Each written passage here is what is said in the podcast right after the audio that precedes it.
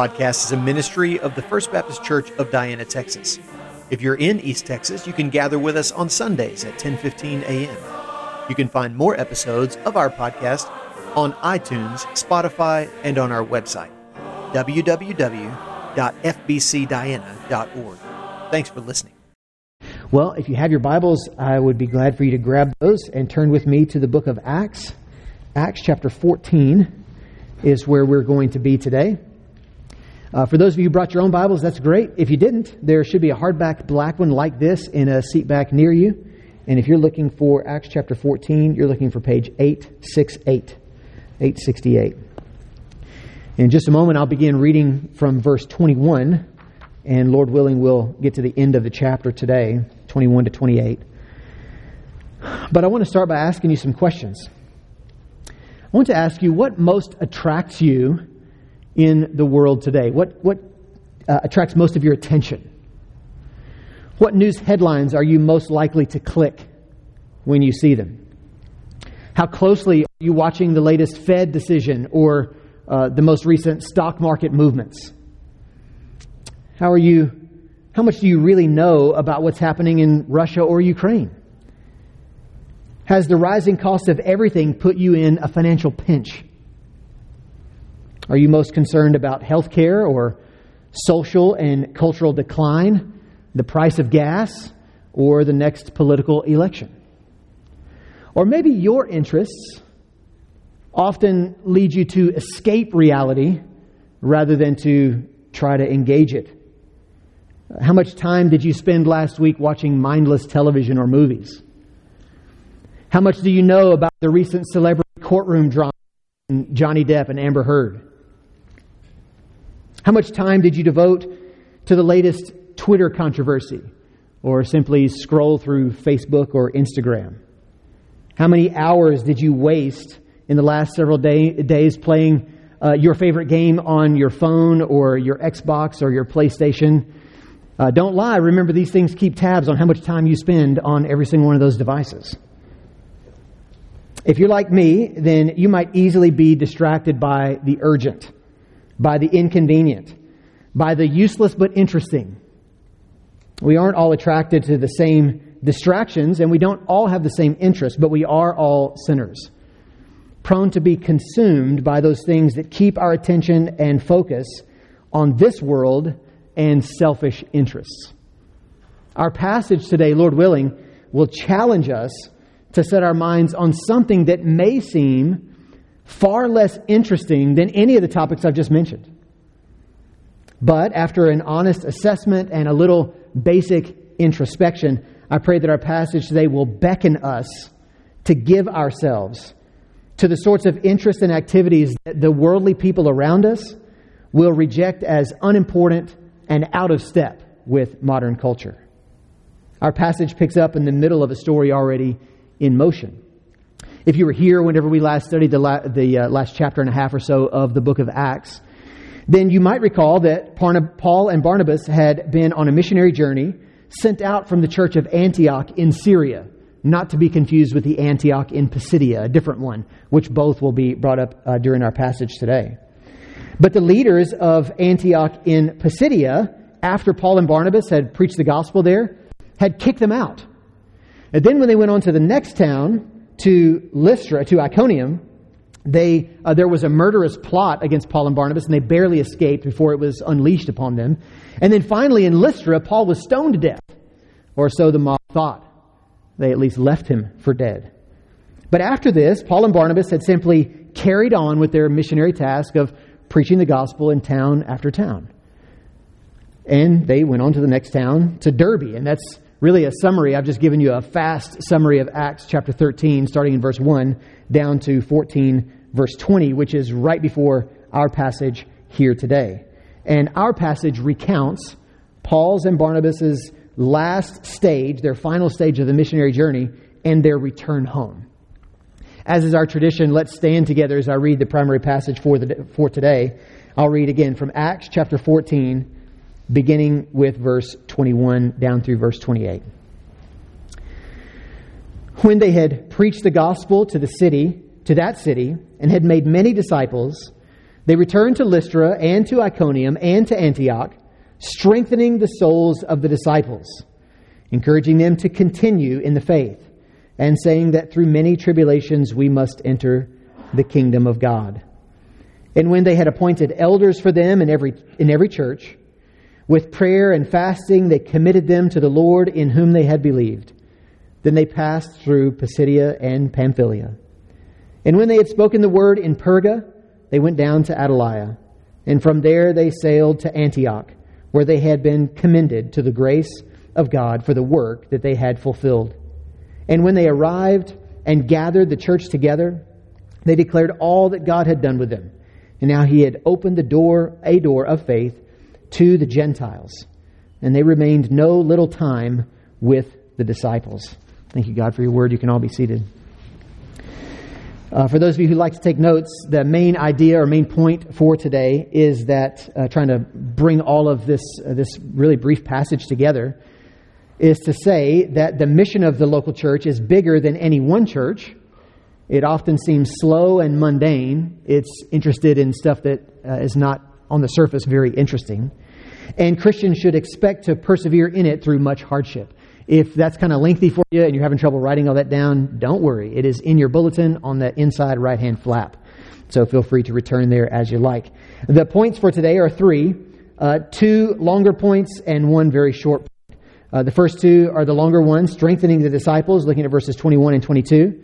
Secondly, fulfilling the mission, verses 23 to 26, especially focusing on verse 23. And then, third and finally, very briefly, in the closing portion of today's sermon, will be celebrating the work of God together, looking at verses 27 and 28.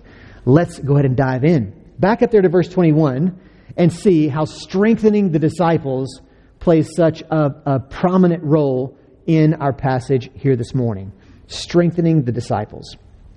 Verse 21 says that Paul and Barnabas preached the gospel in Derbe, that next town in their missionary effort, and that they made many disciples there. This was the same thing they'd been doing in other towns along the way, but Luke doesn't tell us hardly anything about what happened in Derbe.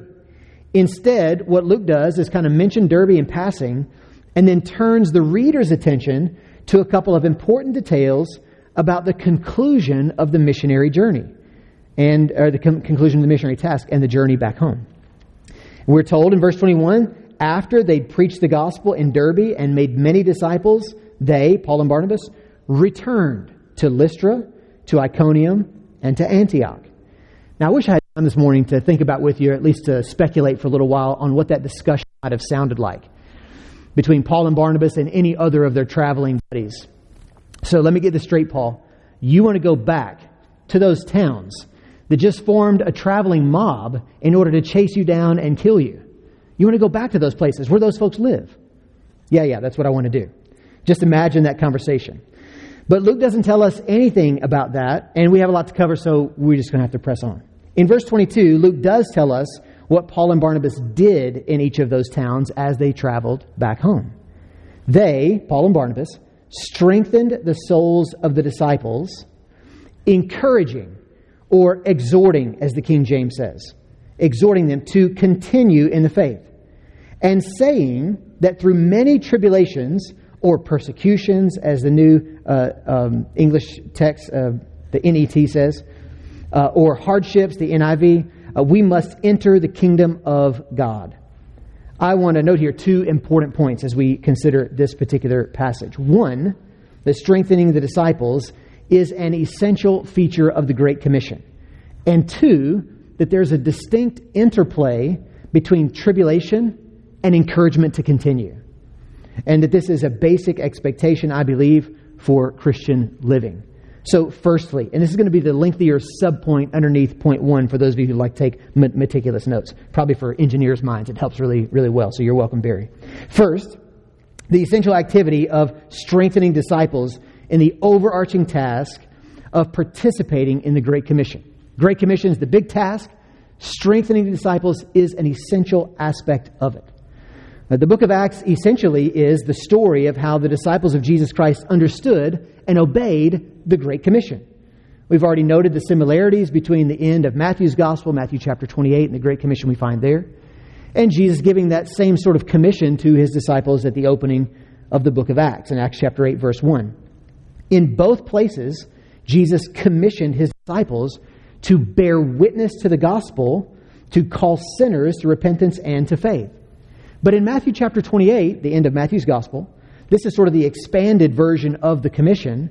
And there it includes baptizing new converts into fellowship with the existing disciples and also teaching all followers of Jesus how to live in obedience to him.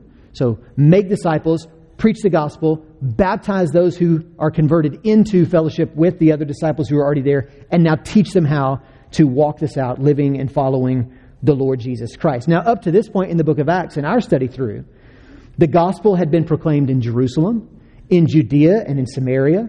And now Paul and Barnabas were taking it to the ends of the earth. That's kind of where we are in the unfolding of the storyline of Acts. And this was exactly how Jesus had commissioned his disciples to do this in Acts chapter 1, verse 8. Believers had been baptized and added to local churches, Acts chapter 2, verse 41, 47, Acts chapter 11, verses 21 to 24. The number of disciples had multiplied. This happens a number of times throughout the book of Acts. And the church in Antioch even had enough resource, including both leaders and finances, to send off Paul and Barnabas on a missionary journey, two of their best leaders, in order to see Gentiles converted beyond the borders of Antioch. But is evangelism and conversion, something we've been seeing happening again and again throughout the book of Acts, is the increasing number of baptisms and church members, is that the end or even the primary ambition of missionary work?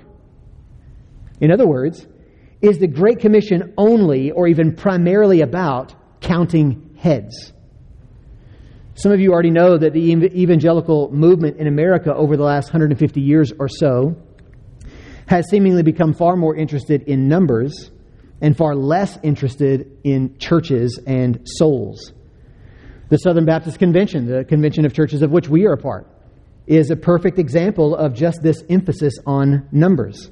And each year that I've attended the annual Southern Baptist Convention meeting, I've heard uh, reports on missionaries and uh, church evangelism that sound a whole lot like corporate marketing uh, statistics uh, than uh, how a church is doing. In the earliest days of the Southern Baptist Convention, though, this was not so. It didn't take long, though, for this national convention of cooperating Baptist churches to become what really, it seems to me, is a massive numbers report each year. At the second national meeting of the Southern Baptist Convention, which met in Charleston, South Carolina during the last weekend of May 1849, so almost 173 years ago, uh, almost within a week of that, a few missionaries offered a report on their efforts among the people near Monrovia. This was just one of the reports uh, that I pulled out of the minutes from that meeting. Monrovia is the capital city of Liberia, just off the western coast of Africa. And here's what the missionary report sounded like in 1849. The church here is moving onward and is in a peaceable state at present.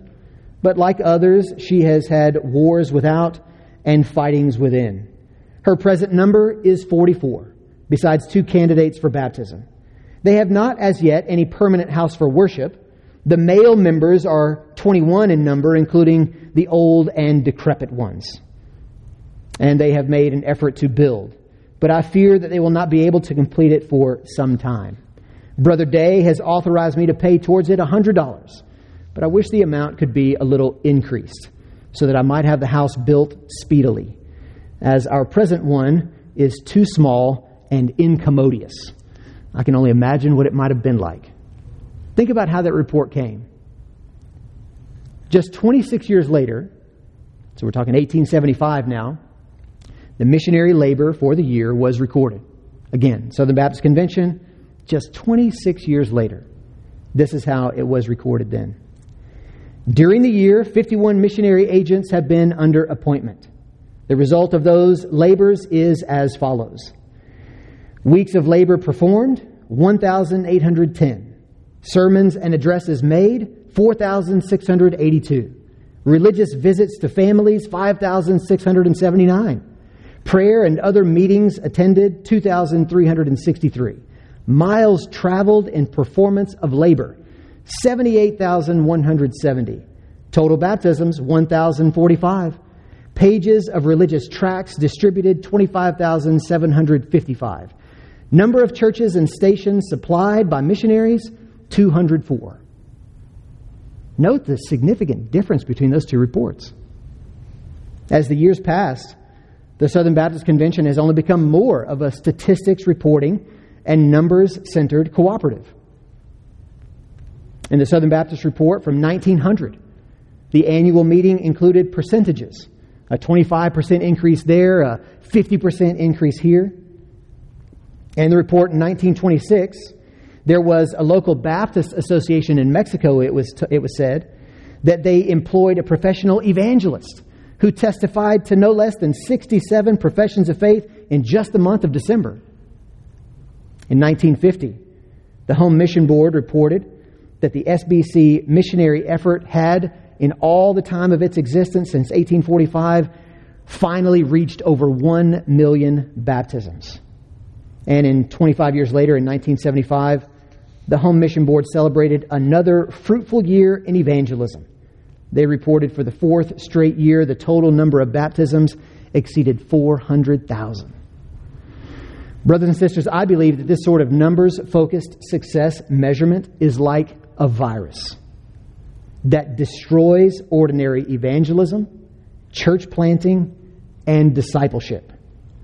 Statistics based measurements on the back end provoke commercial and pragmatic methods on the front end. This has taught generations of evangelicals to think of evangelism as a program, of discipleship as separate from conversion, of missionaries and pastors as professional Christians, and of the ordinary means of grace as too slow and outdated. Because how else can you produce such marvelous statistics? Many of us can attest to counting lots of heads over the years baptisms, church members, decisions for Jesus. But, I, but now some of us may be wondering where in the world are the souls of those heads we once counted? Paul and Barnabas were not interested in merely counting heads. They returned to the towns where they'd been at work. And they strengthened the souls of the disciples, verse 22. And this same sort of strengthening or establishing or firming up of disciples and churches is a consistent refrain throughout the book of Acts. After the Jerusalem Council in Acts chapter 15, which Lord willing we'll study next week, two messengers carried an important letter to Antioch. And when they delivered it, we're told in Acts chapter 15, verses 30 to 32, they encouraged and strengthened the brothers with many words. On Paul's second missionary journey, he made a point to return in Acts chapter 15, verse 36, and visit the brothers in every city where he had proclaimed the word of the Lord and see how they are. Check in on them. And Luke says that when Paul went to those cities, in Acts chapter 15, verse 41, 16, verse 5, that he strengthened the churches. Same kind of thing that we see here in our passage. And on Paul's third, third missionary journey, he did exactly the same thing, going from one place to the next through the region of Galatia and Phrygia, strengthening all the disciples. Brothers and sisters, the missionary task, our task as participants in the modern day portion of the Great Commission, is not to simply track conversion statistics or church membership numbers or baptisms. We are to make great efforts to call sinners to repent and to believe. We are to celebrate the conversion of sinners and to baptize new converts into our fellowship. We are to rejoice that they're joining our fellowship or maybe another good church. And we are also to take great care in strengthening or establishing or firming up those sinners who have become fellow disciples of the Lord Jesus Christ. In the mentor house, we don't just at dinner time count to see do we have four or more people sitting at the table. We look around and we want to know where's Micah and where's Malachi. It should be the, same, the same in the church. We aren't after numerical increase so much as we are aiming to see sinners converted and to edify our brothers and sisters in Christ. And that's why we at FBC Diana have a slow and invasive membership process. That's why we urge church members to have more meaningful relationships with one another. That's why we've been minimizing our church schedule and teaching every church member to embrace a more natural and everyday practice of evangelism, to not wait for some event or program to show up. These and many other practices are motivated by love for fellow disciples and a desire to see disciples strengthened, not merely counted. Second, my second subpoint under my first main point, if you're still trying to track with me, is that there is an apparent interplay between tribulation and encouragement to continue throughout the New Testament. And I believe that we, Christians, should expect both tribulation and encouragement to persevere in our everyday Christian living. In verse 22, Luke says that Paul and Barnabas encouraged them, that is, encouraged the disciples there uh, in the towns where they were, to continue in the faith. And Luke tells us that they said that it is through many tribulations we must enter the kingdom of God. Remember that these Christians were living in the towns that had just exercised overt hostility against Paul and Barnabas, against Christianity in general. And Christianity had no political protections. There is no reason to think that Christians didn't endure all kinds of religious and social and economic affliction. And what is the apostolic encouragement in these towns as Paul and Barnabas go along? Tribulation is going to come. Hang in there. Cling to Jesus. This is what they tell them. And this sort of, this sort of talk is common throughout the New Testament. Paul says something very similar in Romans chapter 12. Rejoice in hope. Be patient in tribulation or affliction or distress. Be constant in prayer. Bless those who persecute you, he says. Bless and do not curse them. Jesus himself said in John chapter 16, verse 33, In the world you will have tribulation, he said to his disciples. But take heart, Jesus said, I have overcome the world. And when the Apostle John began his prophetic letter to the seven churches in Asia, the book of Revelation, he introduced himself as your brother and partner in the tribulation and the kingdom and the patient endurance that are in Jesus.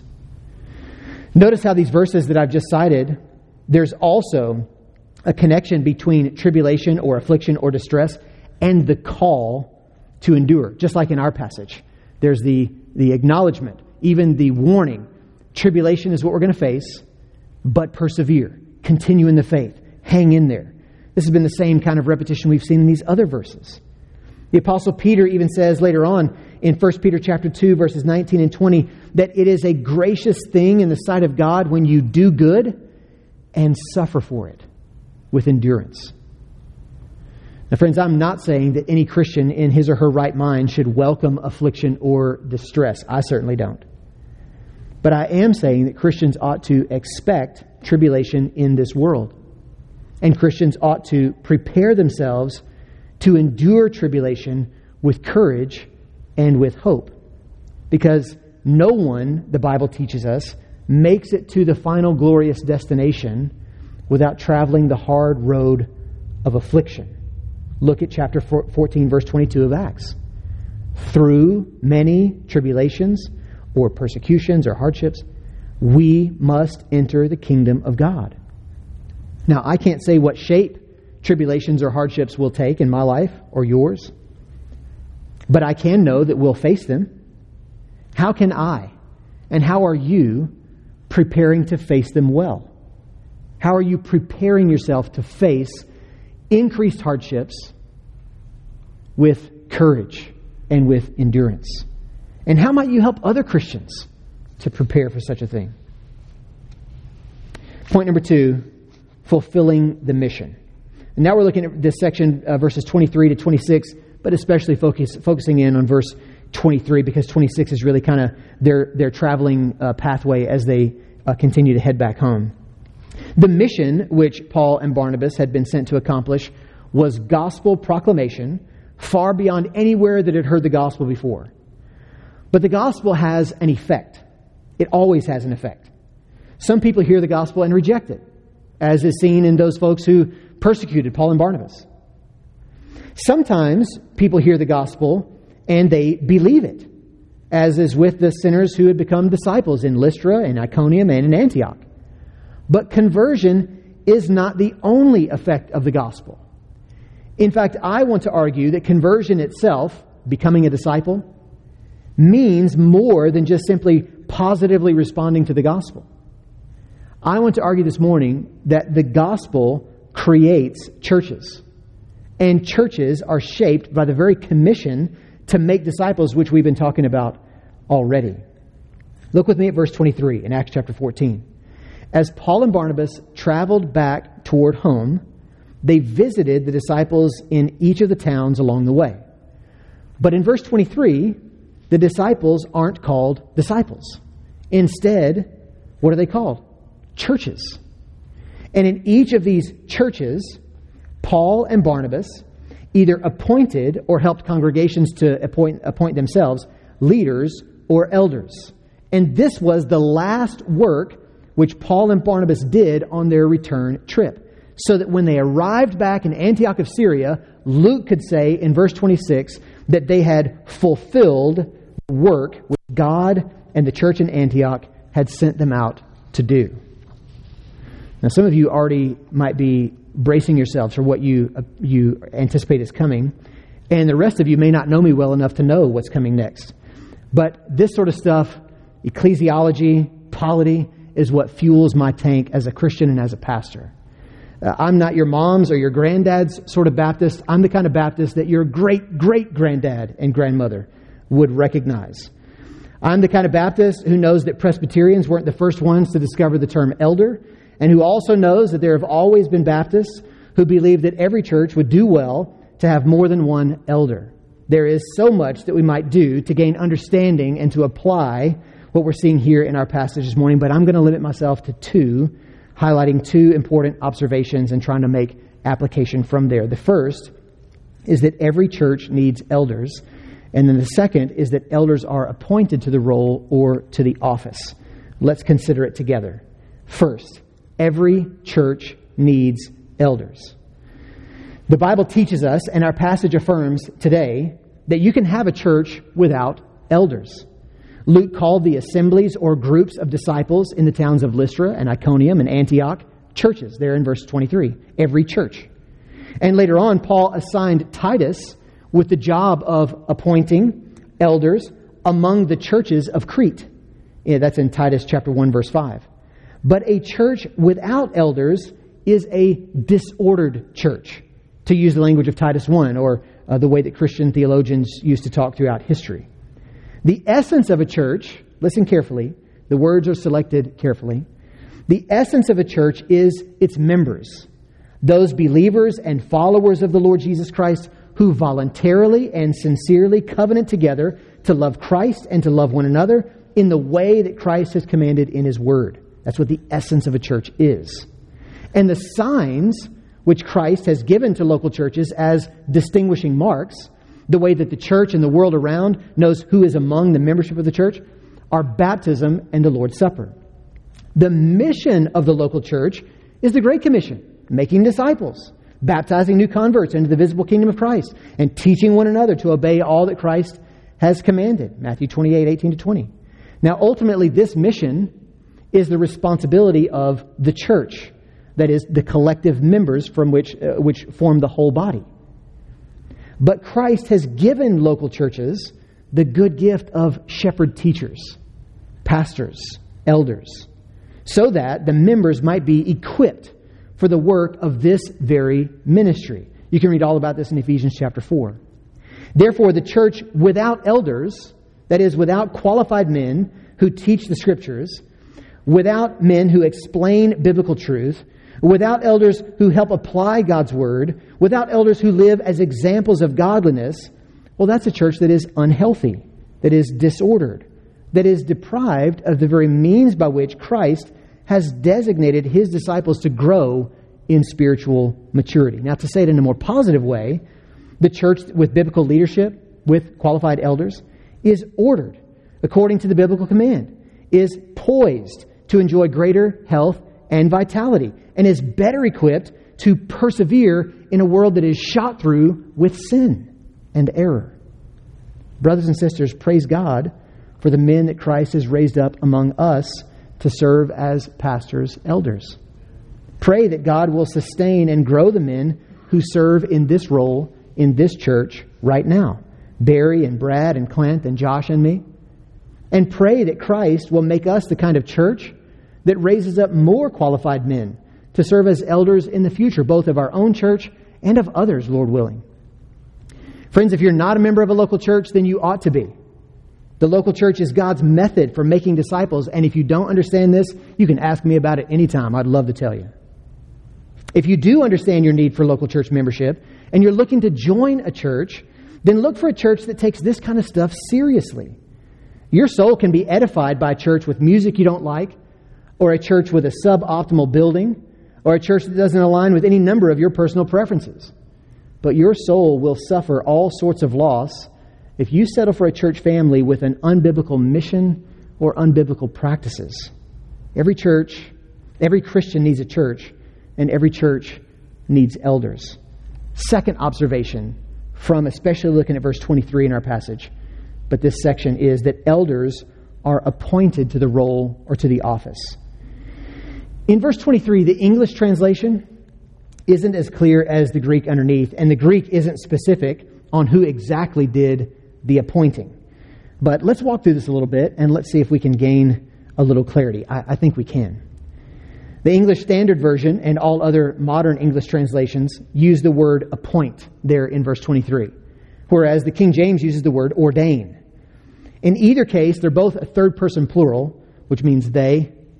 it's that form of the word. But it's not clear if the they that did the appointing or ordaining was Paul and Barnabas or was the they referring to the churches? That's not crystal clear in the grammar and syntax of the text. However, other New Testament passages can help us to know that it is churches themselves who are ultimately responsible for the kind of elders or pastors or teachers they have. For example, Paul warned his young friend Timothy in 2 Timothy chapter 4 verse 3 that people will not endure sound teaching but they will accumulate for themselves teachers who suit their own passions. Now, in the New Testament, the Bible, the, the, the uh, Scripture just doesn't know of any difference between those who teach, lead, oversee in the local church. Uh, shepherd, all of these are, are for the same position, for the same role, the same office, and the same task. So when he uses teachers here, don't be confused. He's talking about preaching, teaching, teaching the Bible, applying God's word in the capacity of leading congregations.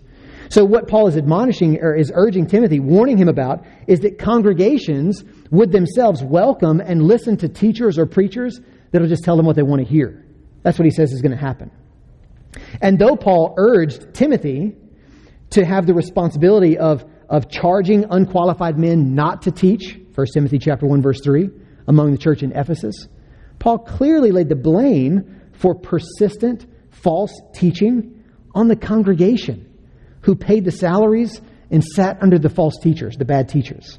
Paul says in Galatians chapter 1 verse 6 for example, uh, verses 6 to 9, if anyone is preaching to you a gospel contrary to the one that you received, let him be accursed.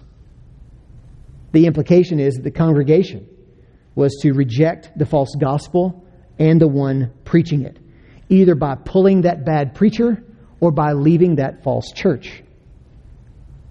The word in our passage translated appoint or ordain gives us even more help, I think, as we try to wrap our heads around what this might have looked like on a practical level. The word literally means to stretch out the hand. It's a com- and its common use was for the purpose of giving one's vote in an assembly. It's a word that indicates an election or vote by raising hands. And now, if we put all this together, harmonizing the various passages in the New Testament, at least the principles, uh, some of which I've just given brief examples for, and take into account the common usage of the word that Luke used here, then we are likely to see, at least I am, that Baptists didn't invent congregational voting as a way to mimic the democratic process of modern America. In fact, I think there's a good case to be made that the democratic republic form of government actually took some of its principles and practices from congregational church polity. But that's a discussion for a different setting. The point to be made here is that the elders of any local church must be appointed or ordained or set apart or installed, all words that mean basically the same thing, to the office. And the New Testament gives no indication that such an appointment should come from outside of the context of the specific church in which the elder or elders are to serve. In other words, the elders, pastors, don't appoint themselves, nor does any other church or organization, such as the denomination or council or association, impose elders, teachers, leaders on any given congregation. Elders are those men who aspire, 1 Timothy 3, verse 1, to the office. They want to take on this responsibility. They are those men who meet the qualifications for elders laid down in Scripture, 1 Timothy 3, Titus 1. Those men who are, and they are those men who are appointed or ordained or installed by the members of the church family who submit to their leadership. Brothers and sisters, all of this is to argue that our church leadership and the process by which we have formed and continue to maintain our church government or polity means to be, it intends to be, regulated by Scripture. This is no small point today. We are an elder led congregational church not because we think it's practical or more efficient. It's certainly not the most popular form of polity practice today. We are an elder led congregational church because we're convinced that Christ has instructed us to be so. In our passage this morning, we see the missionary task was for more than simply preaching the gospel and calling sinners to come out of unbelief and sin. The missionary task, the Great Commission, was and is calling sinners out of the world and into the kingdom of Christ, which is visible in the form of local churches. And it was only after Paul and Barnabas had gone back to these towns where they'd seen sinners converted and organized those disciples as rightly ordered churches with qualified elders, pastors, that they finally committed those churches to the Lord in whom they had believed. Verse 23. And then they left those fledgling churches behind to go back home. This was the completing of the task. Not just seeing people converted, but establishing local churches and not just local churches of disciples, but rightly ordered churches with biblical leadership. In our own day, we want to continue that mission. We want to preach the gospel with the aim to persuade our own friends and our own family so that they too might come into the visible kingdom of Christ. We want to invest our time and our treasure and our talent in the Christian effort of seeing sinners converted and churches established and strengthened. And we care more about how disciples of Christ and other churches are doing than we care about how many decisions were made for Christ or how many churches were planted last year. And we want to do our part in raising up godly men to lead and to teach and to live as exemplary elders, pastors. May God help us, and may He grant much fruit from our efforts. Third and finally, the last point today is celebrating God's work uh, the work of God together, looking at verses 27 and 28. Now, these last verses, they really provide kind of an end to the story, at least this portion of the Acts story, and a conclusion to the sermon. Notice how there's a continued emphasis on the church centered uh, nature of the Great Commission. The church plays a central feature, a central role, both in the sending out, in what's being established in the Great Commission, and who celebrates that work when it's done. This is embodied by Paul and Barnabas, and it's also uh, the joyful connection of the church in Syria and Antioch of Syria with all the other churches elsewhere. We, we see this embodied in, in both Paul and Barnabas and in the uh, church in Antioch of Syria. Verse 27 says that they, Paul and Barnabas, arrived back in Antioch, this one of Syria, the one that they originally left, and the whole church gathered together to hear all that God had done during their time away. And look what Paul, look what Timothy, I'm sorry, look what Luke emphasized about the content of Paul's and Barnabas' missionary report. What does Luke say about what Paul told the church when they gathered together? Now, of course, he probably doesn't list everything that was said there. They spent no little time with the disciples, Luke tells us. There was a lot of stuff that they talked about. But what does Luke emphasize in our passage? He tells us that they, Paul and Barnabas, talked about how God had opened a door of faith to the Gentiles. That's what Luke emphasized about what Paul and Barnabas said to the church in Antioch when they returned after this missionary journey. Remember that Paul and Barnabas had been chased by a mob. Paul had even been stoned to death, at least left for dead. But this was not the sort of stuff that Luke was interested in recording, even if they did tell them.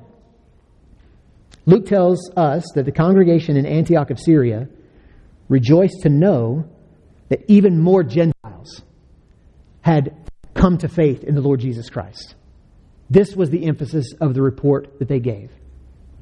There are more people who had never heard the gospel, who weren't a part of the old covenant people of God, that now, through the Lord Jesus Christ, has been made obvious that God is opening the door of salvation to everybody far and wide who will simply turn from their sin and believe the gospel of the Lord Jesus Christ. And we've seen a lot of people do that. And we've seen churches established. Brothers and sisters, I'd like to ask for our own assessment of ourselves today. Are we glad to hear about how other churches in other places are growing because of sinners coming to faith in Jesus Christ? Are you glad when you hear about conversions and other churches growing in other places? Do we celebrate when we hear stories of God's work in other places and in other churches? Are we more interested in the growth of Christ's kingdom in the world than we're interested in the growth of our own kingdom on the corner of 154 and 259? Maybe to put it in a more direct way, are we more interested in the growth of Christ's kingdom in the world than we are in the state of American politics or American culture? When we hear about the hardships that Christians are facing, or when we experience the shift of our own society, which is growing increasingly hostile, antagonistic toward faithful Christianity, do we have enough energy and the perspective to still celebrate the advance of the gospel even if other aspects of our society are deteriorating? Friends, what does our weekly schedule say about where our primary interests are? What does our family budget say about where our priorities are? What does our daily conversation say about our hope? What does the content of our prayers say about the sort of things that have most of our attention? What anxieties and desires do you most often lift to the Lord? Consider these Christians in the first century Roman Empire. Where was their interest? Where was their hope? Where was their joy? It seems to me that it was in the unfolding plan of redemption, their participation in that, wherein the God of the universe had made peace with sinners through his Son. Their interest was in the missionary effort of proclaiming the good news to others who did not know it or who did not yet believe it. Their hope, their interest, their attention was in the establishment of new churches and in the maturity of new disciples. Consider the Christians who live today in lands that are unwelcoming to the gospel of Christ. Consider the Christians in China who live under a regime of tyranny and total control. Consider the Christians in Afghanistan who face religious opposition unlike anything we've ever experienced. Consider the Christians in Europe who are considered ignorant and backward and foolish among their society. Where is their interest? Where is their hope? Where is their joy? Shouldn't we all, Christians of every nation and ethnicity, set our minds on the transcendent realities of God's world? I think we should. I think we would, do, we would all do really well to focus our attention and our efforts to whatever degree we can and with whatever skill and means we have on the seemingly mundane tasks of talking regularly about the gospel, of encouraging spiritual growth and strength among our fellow church members, of raising up and developing local church elders and praying for and working toward health and growth among other churches until Christ comes and reveals all this stuff as the priority that it's been all along. May God help us to be fascinated and interest, interested in the mundane things of slow, normal, ordinary Christian mission so that we might glorify Christ and thereby participate in something much bigger and grander than anything of this world. Would you bow with me and let's pray again? We trust that this message edified the listener and glorified the God who shows love and mercy to sinners in the person and work of Jesus Christ, his Son. Would you take a moment to leave a positive rating for us on your podcast app? You'll be helping others find this episode and more like it. If you'd like more information about First Baptist Diana, then please visit our website, www.fbcdiana.org.